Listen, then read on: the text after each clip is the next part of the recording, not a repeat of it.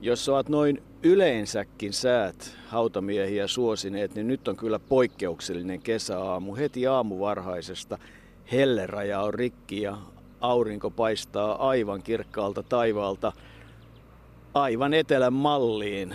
Kuumottaa suorastaan ja traktorikin on löytänyt tiensä. Täällä aherretaan ja laitetaan paikkoja kuntoon.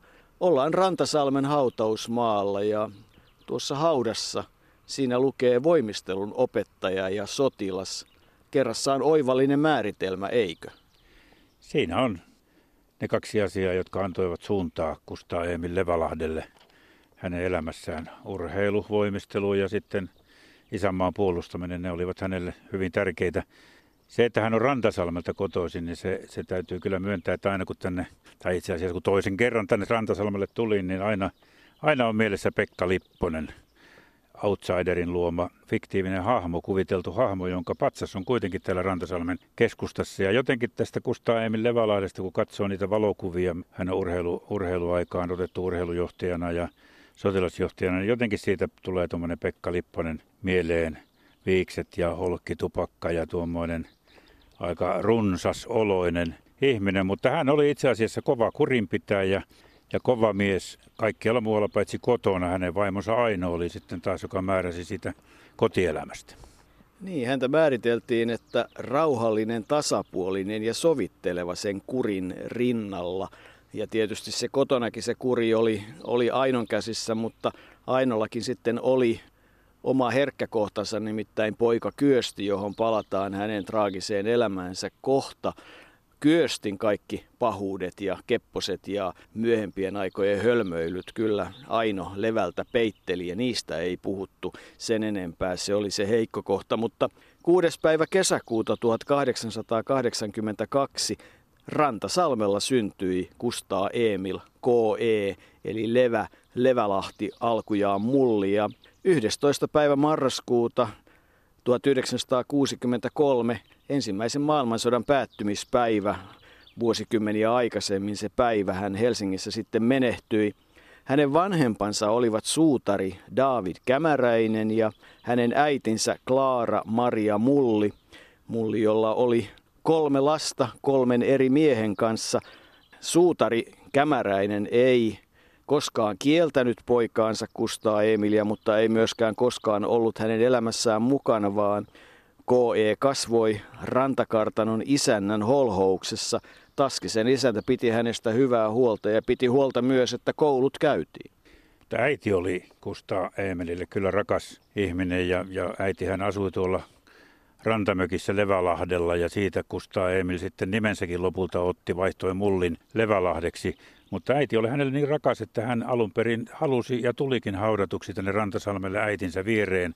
Mutta sitten vaimonsa Aino ei ollut tyytyväinen siihen paikkaan, johon hänenkin olisi sitten kuulunut myöhemmin tulla. Ja hän vaihdatti hautapaikan sitten nykyiseen paikkaan ja tuli siihen itsekin haudatuksi yhdeksän vuotta myöhemmin. Äiti oli kuitenkin rakas. Äiti oli rakas, niin kuin tuossa mainitsit, monelle miehellekin, koska kaksi isosiskoa, kaikki olivat siskopuolia, mutta kyllä Emil, Kustaa Emil äidistään välitti aivan loppuun asti ja Klaara Maria Mulli oli hänelle yksi elämän varmasti suuntaa antaneista ihmisistä. K.E. Levälahti eli Levä. Hän valmistui ylioppilaaksi Savonlinnan Lyseosta 1903 20-vuotiaana ja sen jälkeen opiskeli voimistelun opettajaksi ja lääkintävoimistelijaksi, joksi valmistui 1906. Hän kertoo, ettei nyt oikeastaan ollut niin innostunut siitä voimistelun opettajan asiasta, mutta se itse urheilu ja urheileminen kiinnosti häntä kovasti ja hänen oma urheiluuransa, joka oli tietysti voimisteluura, mutta yhtä lailla yleisurheiluula, heittoja, hyppyjä ja aita juoksuja.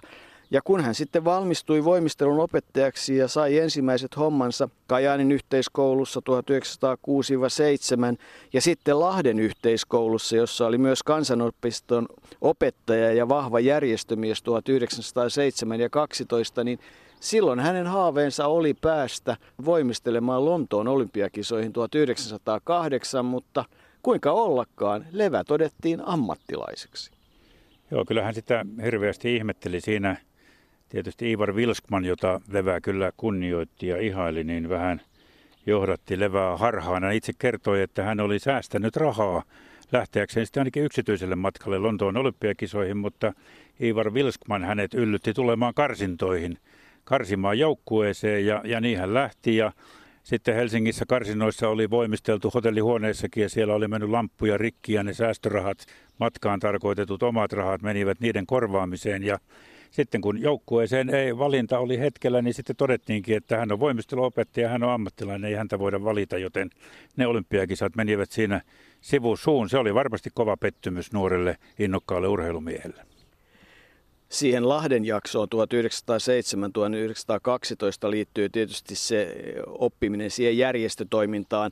Hän oli perustanut jo Kajaanissa urheiluseuroja, mutta Lahden ahkeran perustaminen osuu tuohon ajan kohtaan ja tietysti tärkeä asia hänen elämässään silloin 1910 siellä Lahdessa, kun hän nai Aino Ilona Elisabeth Vainion 1910 rovastin tytär isosta kyröstä ja, ja oikeastaan sitä suursillien kuuluisaa sukua. Hieno kaupunkilaisnainen, linnun luinen niin kuin täällä Rantasalmella sanottiin, Ahvenanmaalla syntyneen ja heidän yhteinen tiensä, joka jatkui siis ihan kuolemaan saakka, alkoi siellä. Siihen sitten tuli seuraavassa paikassa aikamoinen lisämauste, kun Levälahti siirtyi Joensuun Lyseon lehtoriksi, jossa vaikutti sitten 1913-20 ja siihen aikaan perheeseen tuli myös poika Kyösti. Tässä tilanteessa ei oikeastaan voi sanoa, että syntyi. Niin, se on yksi niitä siis Levälahden elämä oli vähän niin kuin semmoista, että oli se kotona tapahtuva elämä, joka oli, oli aika tavallaan peiteltyä ja sitten oli tämä julkinen elämä. Ja tämä Kyöstin syntyminen, Kyöstihän ei ollut hänen vaimonsa Ainon poika, vaan äiti oli Huursholleska Kettunen, joka mm, en tiedä oliko, oliko se tarkoituksella tehty, ei Aino saanut lapsia vai oliko levällä niin mieltymys kuitenkin sitten laajemmin vastakkaiseen sukupuoleen, mutta Kettusen kanssa, joka oli, oli töissä perheessä, hän lapsen teki ja kyösti adoptoitiin sitten heidän perheeseensä ja se traagisuus tähän on se, että saman aikaan kun Kyösti, niin syntyi myös kaksoisveli Paul Kettuselle Huushollerskalle. Ja tätä Paulia eivät sitten huolineet mukaan, vaan Kyösti yksin adoptoitiin Levälahden perheeseen, Ainon, Ainon ja Kusta Emilin perheeseen. Ja, ja, ja Kyösti oli, oli tuota ilmeisen järkyttynyt siitä sitten lopun elämäänsä. Ei ole tietoa, tapasivatko he Paulin kanssa koskaan, mutta Kyöstille elämä ei ollut kovin helppoa. Hän oli kyllä taidemaalari sitten myöhempinä vuosinaan ja, ja, ja teki tauluja, mutta alkoholikin tuli kovasti mukaan kuvaan ja, ja lopulta Kyösti sitten eli varsin tuommoisen epätasapainoisen elämän. Oli Kustaa Emil Levälahden puolisolle Ainolle todella tärkeä. Aino oli hänen äitinsä näin tietenkin pitää sanoa ja Aino puolusti loppuun saakka poikaansa kaikissa asioissa. Kyöstin töitä muuten löytyy Suomen urheiluopisto Vierumäen tiloista. Niitä voi siellä katsoa. Ei hän ihan mitätön taidemaalari ollut. Ne maisemat ovat kauniita ja, ja, ja kyllä hänellä taitoa siihen oli. No siihen Joensuun aikaan 1913 ja 1920 liittyy myös se uran vaihto, nimittäin hänestä tuli 1917 Joensuun suojeluskunnan päällikkö. Eli, eli tavallaan se sotilasura alkoi siitä ja silloin hän teki sitten sen pitkän uran suojeluskunnassa. Sisällissodan jälkeen hänet siirrettiin liikuntakasvatusaston päälliköksi Helsinkiin. Hän oli Helsingin piiripäällikkö, Valkoisen kaartin toimistopäällikkö ja yleisesikunnassa. Jopa pataljonan komintaja 34-35 otti osaa myös Mäntsälän kapinaan, selvisi siitä kyllä kuitenkin varsin kuivin jaloin. Ja hänen sotilasuransa kehittyi siten, että hän oli luutnantti 19, kapteeni 21 reservissä. Ja käytyään tuon muuntokoulutuksen 26-27 hänestä tuli kapteeni vuotta myöhemmin majuri. Ja vuonna 1931 hän oli eversti luutnantti. Eli oikeastaan silloin sisällissodan aikoihin tai hiukan ennen sitä opettajasta tuli sotilas. Näin voidaan sanoa ja kyllä tuo sotilaallisuus hänelle hyvin merkitsevä luonteen piirre ja elämäntapa oli kaiken aikaa jopa ihan siellä viime vaiheessa, kun hän oli vielä Vierumäen urheiluopiston johtajana. Tapani Ilkka, professori Tapani Ilkka muistaa nähneensä jopa filmejä, joissa Levä johti Vierumäellä avovoimistelua sotilaspuku päällä ja Vierumäeltä on tietysti muitakin herkullisia juttuja. Mutta palataan siihen, koska ne olivat sitten Levän viimeiset vuodet sodan jälkeen ja, ja 50-luvulla aina, aina sinne jonnekin lähes 60-luvulle asti. Levälahden sotilasura, niin kuin sanoit, niin hän kävi niin sanotun muuntokoulutuksen aktiiviupseeriksi, eli se alkoi suojeluskunnista ja jatkui sitten tuolle. Ja ei hän varsinaisesti, sisällissodassa hän toki oli taistelemassa ja puhutaan näistä Hurslahden arpajaisista, että hän olisi ollut mukana siinä, jossa teloitettiin sillalla useita punaisia vankeja, mutta Levä oli ikään kuin sillä toisella puolella, eli oli käynyt tarkistamassa nämä vangit ensin ja ottanut sieltä rivistä pois sellaisia, joita hän muisti opettaneensa voimistelemaan tai urheilemaan ja siitä sen takia puhuttiin arpajaisista ja silloin siellä mukana ilmeisesti jossain roolissa oli myös Urho Kekkonen, joka oli Levälahden kanssa, eh, ehkä siinä oli ystävyyttä, mutta oli siinä huonojakin hetkiä, mutta koko elämän mittainen tuttavuus siitä syntyi. Niin, K.E. Levälahti kuuluu siihen Suomen historian alkuaikojen urheilujohtajien joukkoon. Sinne voidaan nyt liittää paljon nimiä. Urho Kekkonen, Tahko Pihkala, Kaarina Kari, eh, Aksel Eek, Martti Jukola, kenties Niilo Tammisalo. Ja kyllä tietysti Ivar Vilskman, jota pidetään Suomen urheilun isänä, niin olihan hänellä tietysti iso vaikutus, koska hän oli muun muassa K.E. Levälahden opettaja. Ja ehkä nyt kuunnellaan hetki, mitä K.E. Levälahti pohtii Vilskmanista, jota hän suuresti arvosti. Metodisesti Vilskman oli opettajana aivan loistava. Hän oli nopea ja joustava. Hänen tuntinsa varsinkin alaluokilla olivat yksityisinä tunteina erinomaiset. Mutta kun niitä ammattimiehenä perättäisinä seurasi, niin huomasi, että niissä puuttui system, systemaattinen opetuskokonaisuus. Yläluokkien opetuksessa Vilskman ei vaatinut tinkimätöntä taitoa, vaikka hän sitä ehdottomasti ihaili, vaan hän antoi oppilaiden toimia kykyjensä mukaan. Hänet, hänen monet kiireensä ja lukuisat toimensa saattuvat myös olla osaltaan syynä, että hän ei ehtinyt tuntiansa tarkkaan valmistella. Wilsmanhan opetti voimistelulaitoksella sen jälkeen, kun hän tuli vakinaisesti nimitetyksi voimistelulaitoksen aliopettajaksi voimisteluopettajakandidaattien mm, komentoharjoituksia ja joka iltaisia ylioppilaiden tervevoimisteluharjoituksia. Tuosta voimisteluopettajakandidaattien opetuksesta minulla ei ole paljon muistoa sen takia, että hän pääsi meidän kanssamme kovin vähällä, sillä Heikkel opetti meitä äärettömän perusteellisesti ruotsin kielellä ja kun sitten oli suomeksi komennettava, niin ei ollut oikeastaan muuta kuin kääntää se suomeksi. Mitä tulee hänen opettaja, opettajaominaisuutensa ylioppilaiden jokapäiväisten voimisteluharjoitusten johtamisessa, niin siitä on sanottava, että hän oli siinä toimessa niin kuin kalavedessä. Näin siis K.E. Levälahti Ivar Vilskmanista. Se yksi mielenkiintoinen asia todella hänen elämässään oli tämä suhde Kekkoseen. Se niin kuin jollakin tavalla alkaa jo sieltä Kajaanista 1906, mutta siihen liittyy varkauden ajat ja siihen liittyvät sitten tietysti 20-30-luvun ajat. Ja, ja yksi semmoinen asia, jossa varmasti tuli skismaa, oli vuosi 1932. Levälahtihan oli ainakin kuusi kertaa olympiajoukkueen johtajana ja, ja se, mistä on tilastoitu, on se, että Levälahti kovasti moitti Kekkosen käyttäytymistä Los Angelesissa kesäkisoissa 32. Joo, kyllä hän lähetti siitä Ernst Krogiukselle Suomeen kirjeitä, että, että nämä, nämä herrat kyllä käyttäytyvät sopimattomasti. Eli Lauri Miettinen oli toinen yleisurheilujohtaja, joka Kekkosen kanssa, ja on puhuttu siitä, että, että ei Kekkoselle ja Miettiselle voinut edes päivärahoja antaa jaettavaksi, koska ne olisivat saattaneet mennä väärään kurkkuun, ja kaikenlaista tämmöistä hommaa oli samoissa kisoissa. Hän joutui tietysti myös Tahko Pihkalan ja Martti Jukolan poistamaan jopa kisakylästä, koska he villitsivät siellä sitten urheilijoita ja pyrkivät saamaan poikotin aikaan sen takia, kun Paavo Nyrmi joutui näihin ammattilaiskuulusteluihin. Joten Levaradella oli monenlaista, monenlaista hommaa siinä johtajana ja tuo johtajuus kuitenkin hänessä koko ajan tuli esille. Hän pystyi tekemään päätöksiä ja olemaan jyrkkänä silloin, kun hän huomasi sen. Oli kysymys sitten ystävistä tai tuttavista. On mainittu muun muassa, että Levalahti oli se, joka keksi tuon tahko lempinimen aikanaan nähtyään joskus 1900-luvun alussa, kun Tahko solmi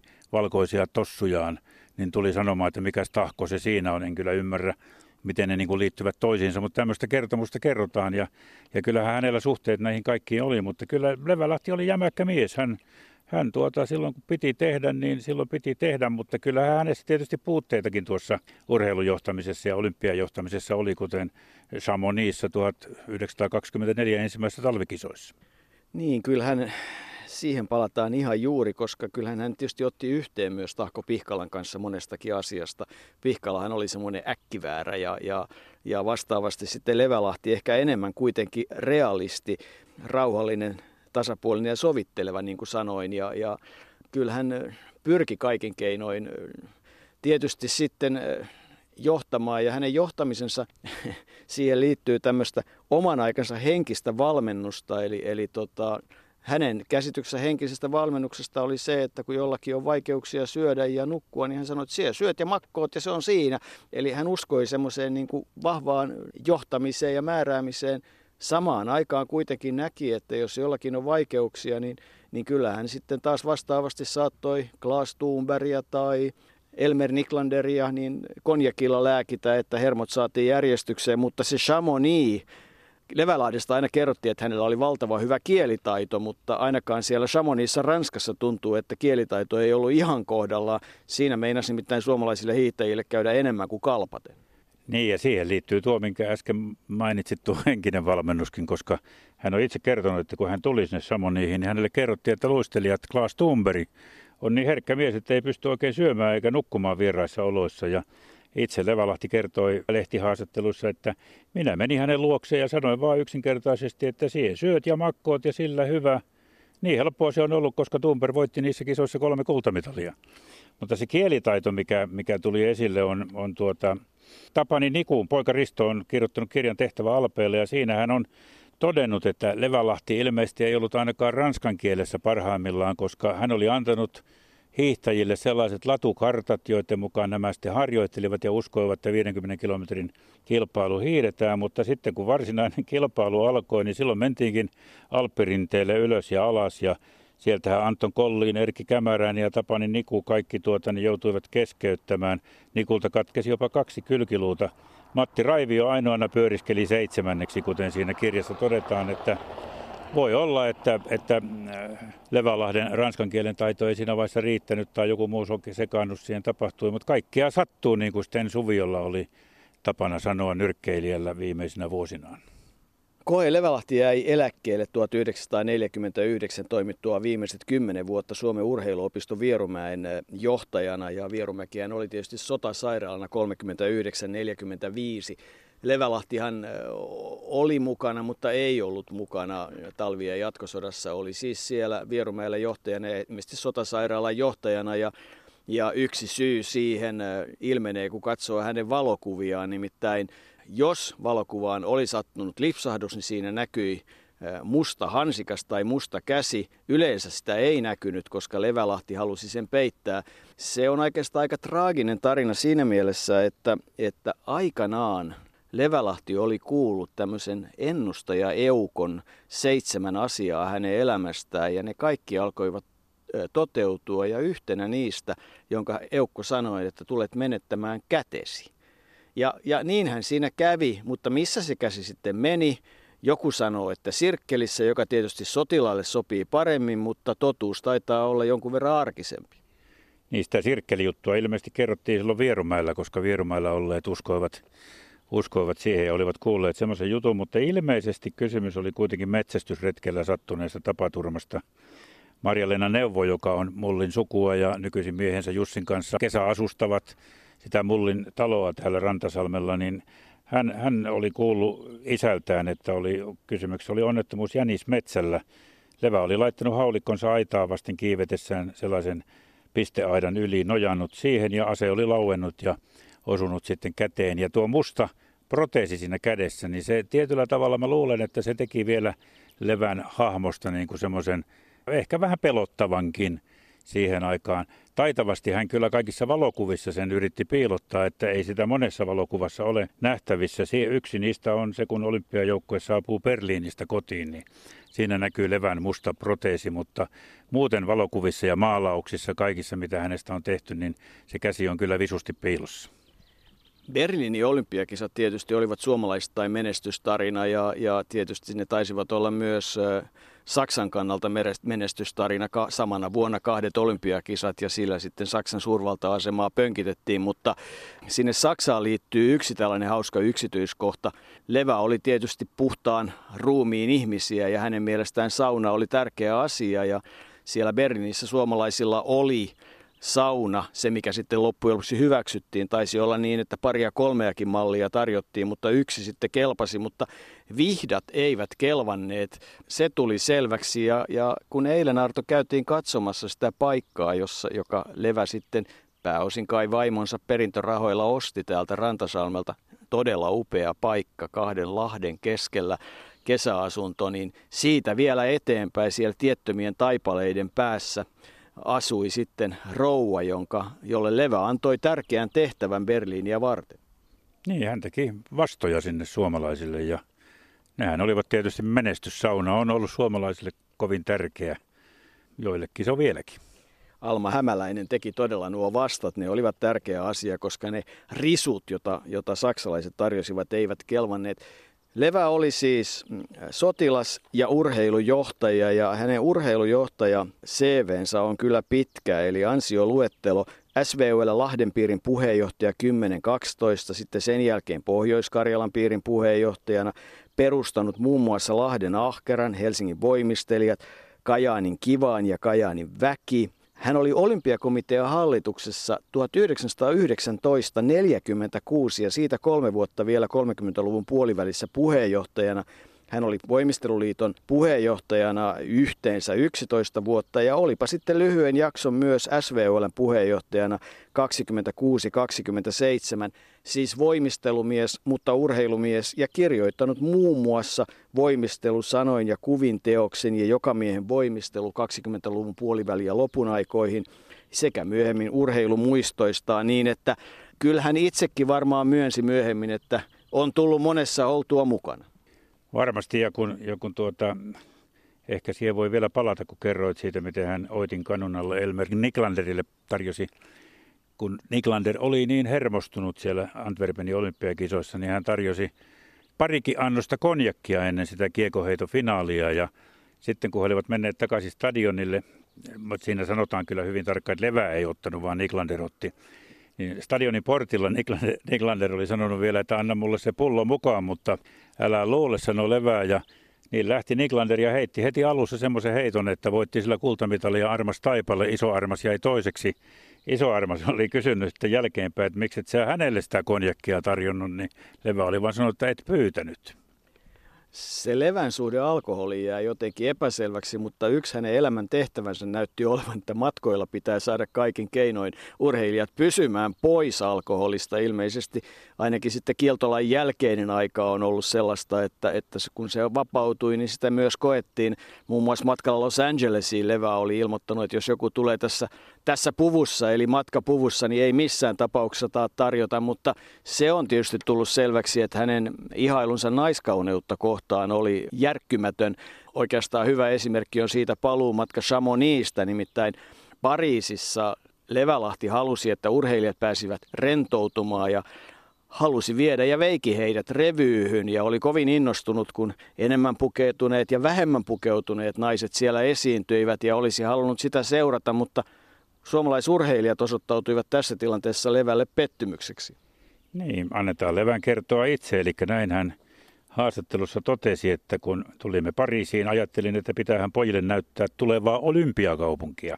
Tästä oli siis kysymys. Menimme koko porukka Folies Bergeriin, hankin ensimmäisen luokan liput ja niin me istuimme rivissä koko sakki. Tyttöjä tuli paljoissa ja vähissä vaatteissa ja oli vaikka kuinka hyvä ohjelma. Mutta kymmenen aikoihin alkoivat pojat haukotella. Tilasin heille vielä lasin viiniä, jotta virkistyisivät, mutta pian pojat sanoivat, että eiköhän lähetä muate.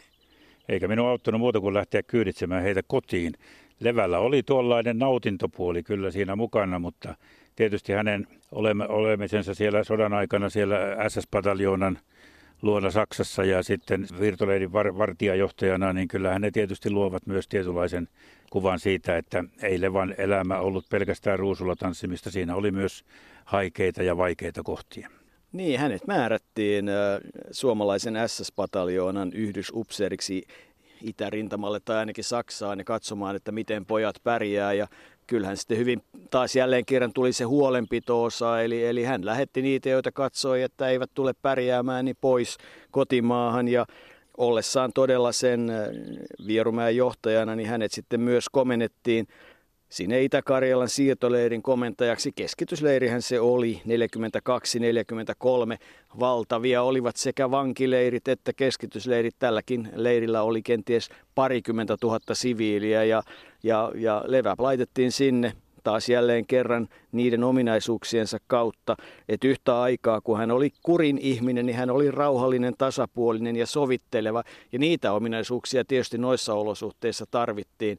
Ne on ollut karmeita paikkoja ja, ja sodan jälkeen hän sitten jatkoi todella jonkun aikaa siellä Vierumäellä äkseerasi ja halusi sinne kuria, joka sitten myös myöhempiin johtajiin ennen kaikkea juurtolaan tarttui Vierumäellä.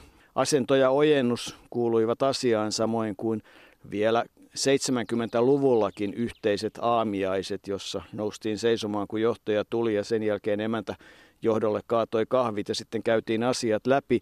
Se oli sitä suojeluskunta meininkiä vielä siinäkin vaiheessa, mutta kyllähän sinne Vierumäelle sitten liittyy erilaisia tarinoita. Kalevi Tuominen kertoo sitä, kun sodan jälkeen valtiollisen poliisin miehet tulivat katsomaan, että onko sinne kätketty aseita ja niin edelleen. Ja, ja se on kyllä kuvaa hyvin ehkä Levälahtea se hänen asenteensa.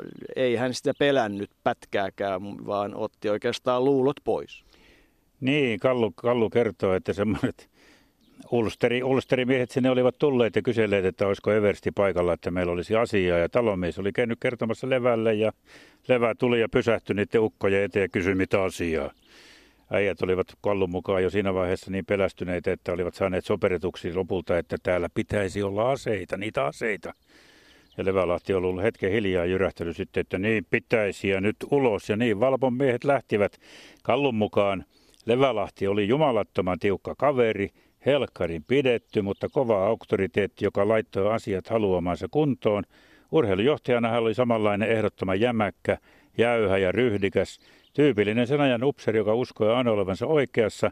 Ja nyt Kallu sanoi tähän lopuksi vielä, kun puhuttiin, että eihän sellainen kuri nykypäivänä enää menisi, mutta kenties juuri tällaisia levalahtia ja kummoloita suomalainen urheilu tänä päivänä kuitenkin taas tarvitsisi.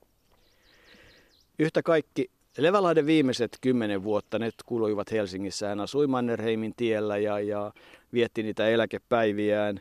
70-vuotispäivät menivät Mehiläisessä, hän halusi sinne ikään kuin piiloon, mutta väitetään, että Urho Kekkonen siellä kävi onnittelemassa ja kerrottiin, että kun Levä sitten menehtyi, niin Kekkosen seppeleen laski Urpo Levo, mutta yksi merkittävä asia K.E. Levälahdesta pitää sanoa. Kun sen ajan urheilujohtajia miettii, niin suhtautuminen naisurheiluun oli kyllä hyvin vähättelevää, mutta ehkä K.E. Levälahden luonnetta kuvaa myös se ja näkemystä, että hän ei kuulunut tähän joukkoon. Ei, hän vuonna 60, kun häntä haastateltiin urheilulehteen kolme vuotta ennen kuolemaansa, niin hän korosti siinä puhuneensa aina naisurheilun puolesta, koska sehän on aivan luonnollinen asia – hän sanoi, ja hän edusti siitä puhuttaessa hyvin liberaalia linjaa, hyväksyi jo 20-luvun osin siitäkin syystä, että kansainvälinen kilpailuasetelma vaatii varmasti jatkossa positiivista suhtautumista naisurheiluun. Ja kyllähän Levälahti siinä asiassa oli oikeassa, mutta pitkään se kehitys sai, sai buhia ennen kuin se todella tuo Levälahden näkemys tuli esille ja toteutui. Ja nythän se on kyllä toteutunut, näin voidaan sanoa. Eli siinä asiassa Levälahti ainakin oli sataprosenttisen oikeassa.